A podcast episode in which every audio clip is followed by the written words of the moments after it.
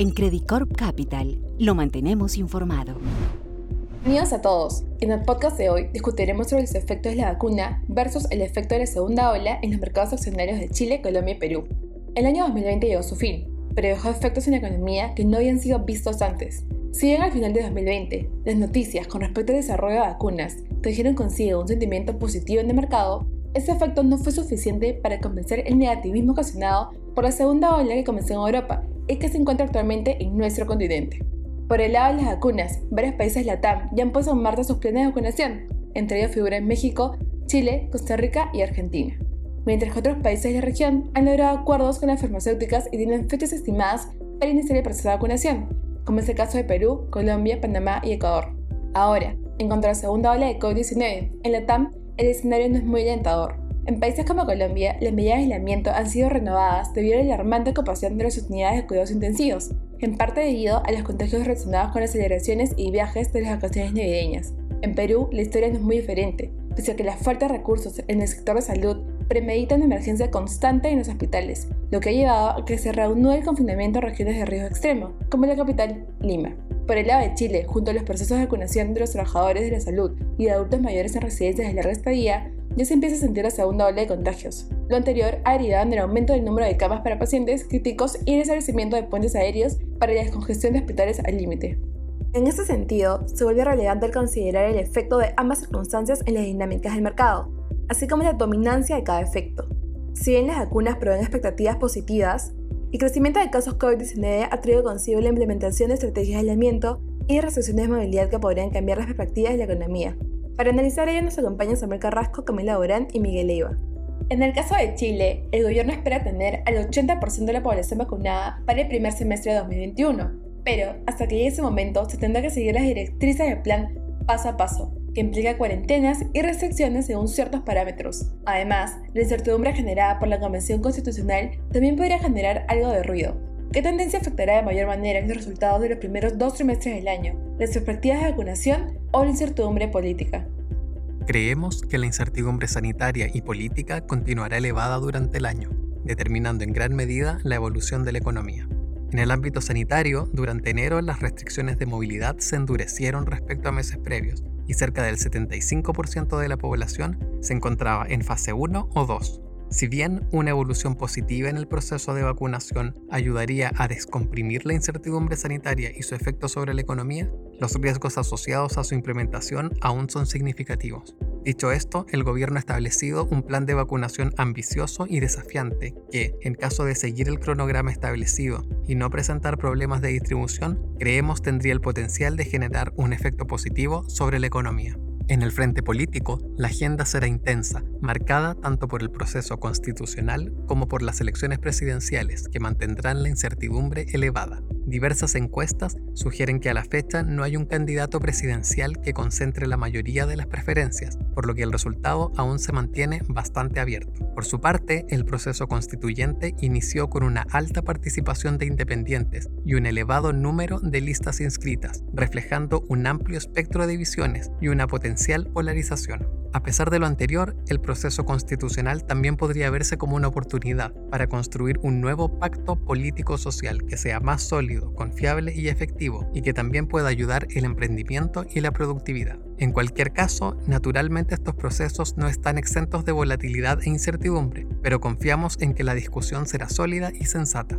Nuestro escenario base asume que la fortaleza de las instituciones prevalecerá y que el modelo económico no estará en riesgo, en la medida en que pensamos que hay consenso en que ha traído importantes beneficios durante el último tiempo, pese a que se requieren mejoras importantes para hacerlo más inclusivo. Este supuesto se basa en que la regla de los dos tercios dentro de la convención reduciría la probabilidad de propuestas radicales. Con todo, estimamos que la economía crecerá un 5% durante el 2021, liderado por el consumo privado, mejores condiciones externas, un mayor precio del cobre y expectativas tanto de consumidores como empresarios que se alejan de zona pesimista. Incorporamos un sesgo al alza en nuestra estimación, toda vez que un desarrollo positivo en el proceso de vacunación tiene el potencial de acelerar la recuperación. Ahora bien, las estimaciones continúan en un entorno de alta incertidumbre, por lo que creemos que tanto el estímulo fiscal como monetario continuarán siendo fundamentales en el proceso de recuperación.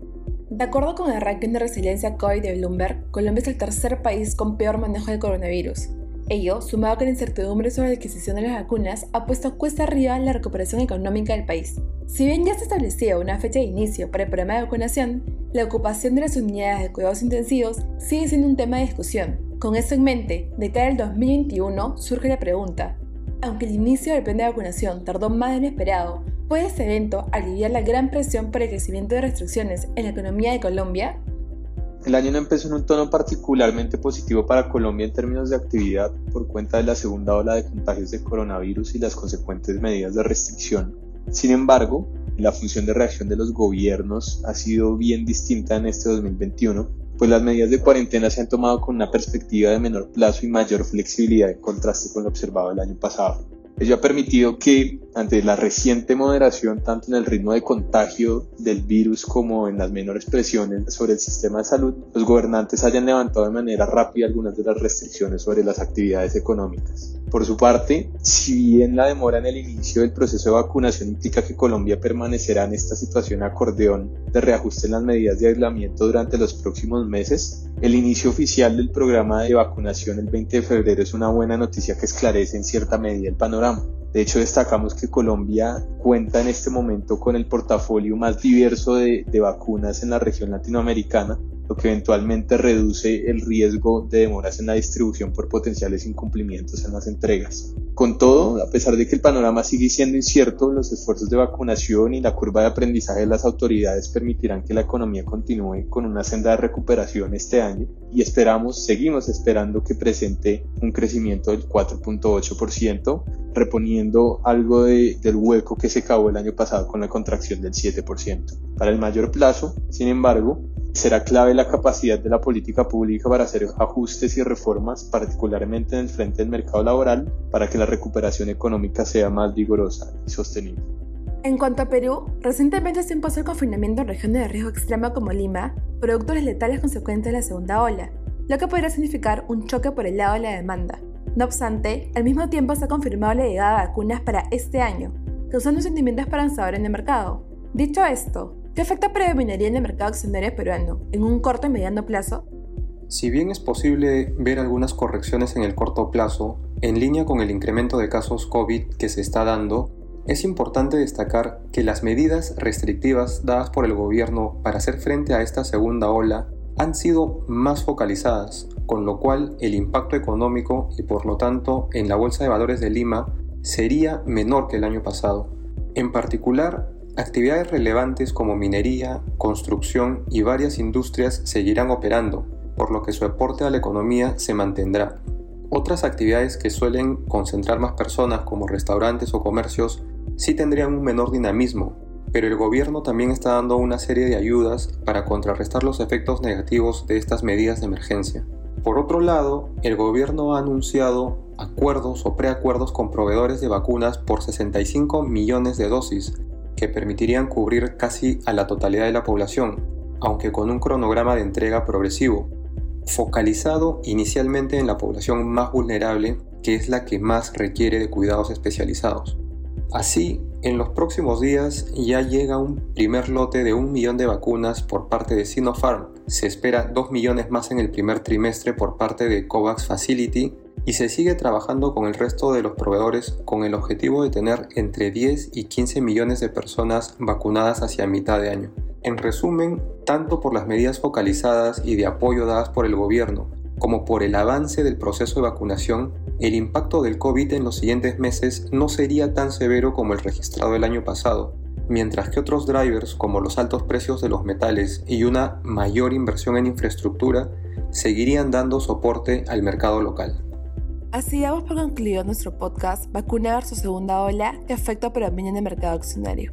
Muchas gracias al equipo de investigación de Credicor Capital por responder nuestras preguntas y a todos ustedes por acompañarnos. Hasta la próxima.